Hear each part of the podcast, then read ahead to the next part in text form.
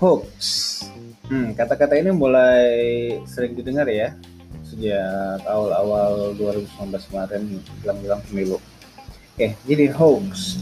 Asal-usul sebutan hoax itu merupakan sebuah sebutan dari representasi kata tentang informasi yang mengandung kebohongan di dalamnya, namun dibuat oleh si penyebar seakan-akan adalah kebenaran.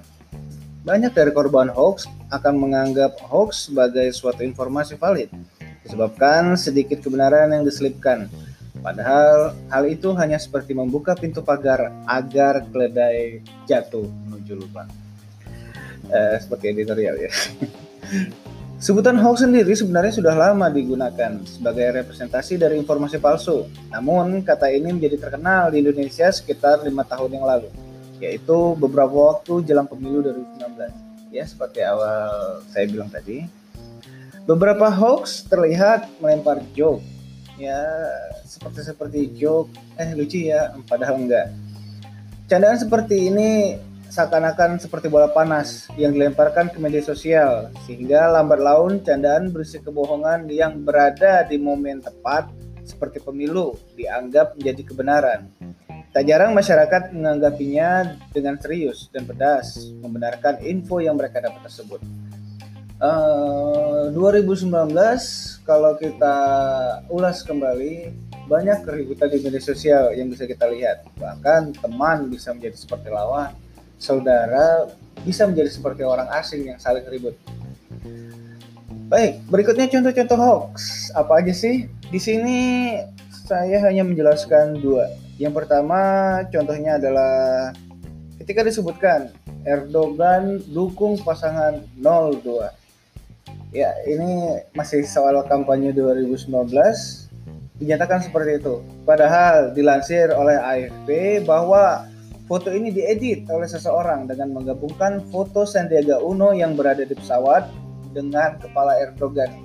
Ya, agak aneh sih kalau dilihat di sini, hmm, karena kurang proporsional antara kepala, badan, dan ukuran tangan. Yang notabene Erdogan itu tangannya gede ya, untuk ukuran tangan orang-orang Turki. Dan mungkin lebih keriput daripada tangannya Om Sandi. Lalu yang kedua, Sekolah Bahasa Polri mengubah Pancasila dalam bahasa Mandarin. Ya, ini dari salah satu berita, bukan berita, tapi di media sosial Twitter, ada juga yang di Facebook, dimatakan seperti itu. Padahal yang dialih bahasakan tersebut bukanlah Pancasila. Jadi yang mencoba melemparkan isu, tapi ternyata booming itu, tidak mengerti yang mana Pancasila. Jadi yang diubah adalah Tri Brata Polri, eh, yang merupakan seperti sumpah kali ya, hmm, ya seperti sumpah. Uh, itu dialihbahasakan bukan dalam rangka apa-apa, melainkan menurut konfirmasi itu dilakukan untuk setiap bahasa, bukan hanya bahasa Mandarin, tapi ada Arab, Perancis, Jepang, uh, bahasa Inggris dan lain-lain. Di sana ada lima bahasa.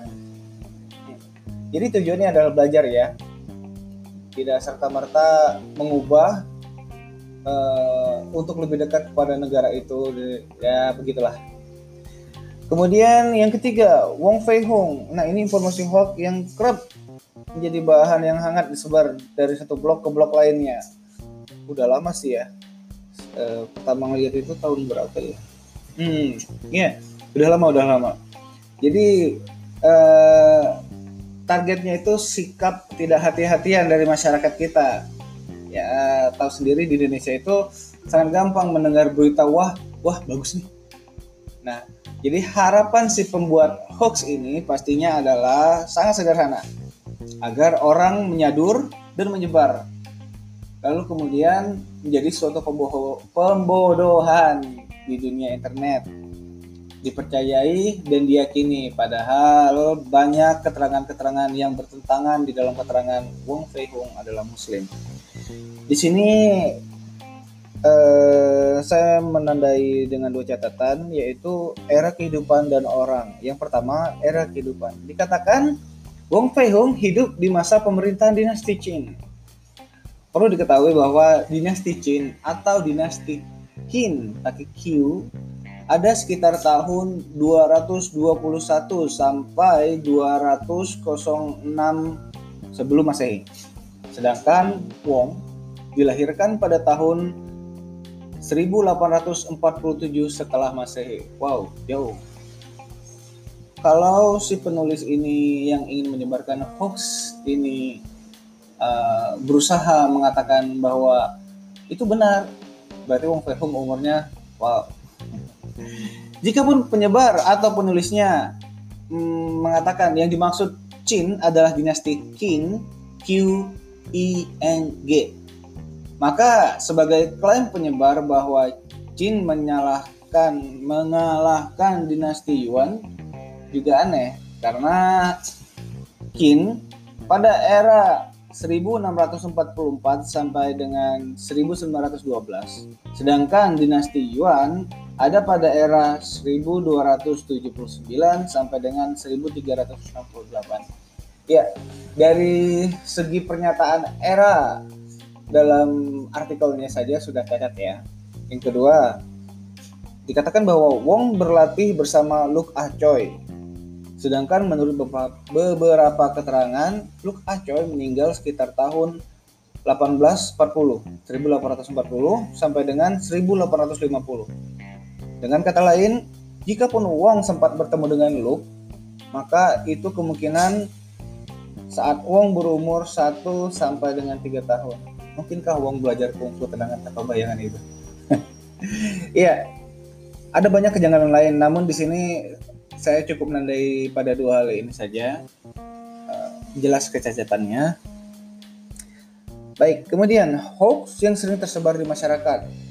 Mungkin sering bertemu dengan pesan di wall atau di tweet, uh, Instagram, atau uh, pesan berantai WhatsApp. Ya, jadi muatannya biasanya cerita sedih, cerita keburukan tentang sesuatu atau seseorang, cerita tentang keseraman suatu tempat, dan lain-lain. Ya, jadi hoax ini hampir tidak bisa diketahui sumbernya, dan hampir penyebarnya ketika ditanya sumbernya dari mana, ada dari teman, sudah dipastikan belum, ya pokoknya share aja, ya begitu. Uh, saya sendiri pernah bertemu dengan seperti itu, bertemu dengan pesan yang seperti itu, dan saya bertanya kepada teman saya, jawabannya juga seperti itu. Ya, terus di sini ada mekanisme diseminasi. Menurut Claire, Claire Warder di first draft date pada tanggal enam belas Februari dua ribu tujuh belas. Di sini Claire menyatakan, kita perlu memikirkan bagaimana konten ini disebarluaskan. Jadi orang luar itu sudah banyak yang berpikir ya, tentang kok bisa sih ini tersebar. Uh, pastinya ada banyak cara dan sebab mengapa konten hoax seperti ini cepat dan digemari untuk disebar. Di antaranya kebiasaan netizen, klik sebar baru berpikir, atau sebar segera karena menganggap ringan hal-hal yang sebenarnya berdampak besar tanpa mau repot-repot memeriksa kebenaran. Ya, ini juga sering terjadi ya. Kemudian hal ini diperkuat dengan bermunculannya wartawan di bawah tekanan yang akhirnya melegalkan berita. Berita-berita web ya tentunya. Setiap berita web atau medsos tanpa mengecek kebenarannya. Jadi uh, karena dikejar deadline, dikejar berita cepat, mereka pun menggunakan segala cara tanpa mengeceknya. Menurut Claire, ya masih menurut Claire, ketika pengiriman pesan terkoordinasi dan konsisten, pesan itu dengan mudah membodohi otak kita. Karena otak kita sudah kelelahan dan semakin bergantung pada heuristik atau pintasan psikologi sederhana, karena banyaknya informasi yang berkedip di depan mata kita setiap hari.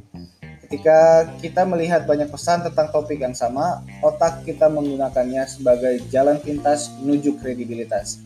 Pasti benar, kita katakan, saya telah melihat klaim yang sama beberapa hari kali ini. Iya, hmm. iya, iya, ya, paham. Seperti itu kira-kira. Jadi, eh, karena itu terus berulang, dalam ingatan kita itu dianggap bahwa itu adalah sesuatu yang benar. Jadi ketika Anda menerima satu berita, baiknya tahan, jangan di-share. Nah, ingat, di Indonesia ada delik hukum untuk penyebar hoax. Anda bisa membuka Undang-Undang Nomor sebelas Tahun dua ribu delapan. Tidak akan menjelaskan banyak, silahkan di searching untuk selanjutnya. Jadi hati-hati. Kalau dulu ada pepatah mengatakan, uh, lupa. Ya, lidah itu seperti pisau tajamnya, tapi tidak juga. Karena sekarang jemari itu juga seperti pisau. Berhati-hati menggunakan jemari Anda, berhati-hati menggunakan lidah Anda. Sampai bertemu di lain waktu.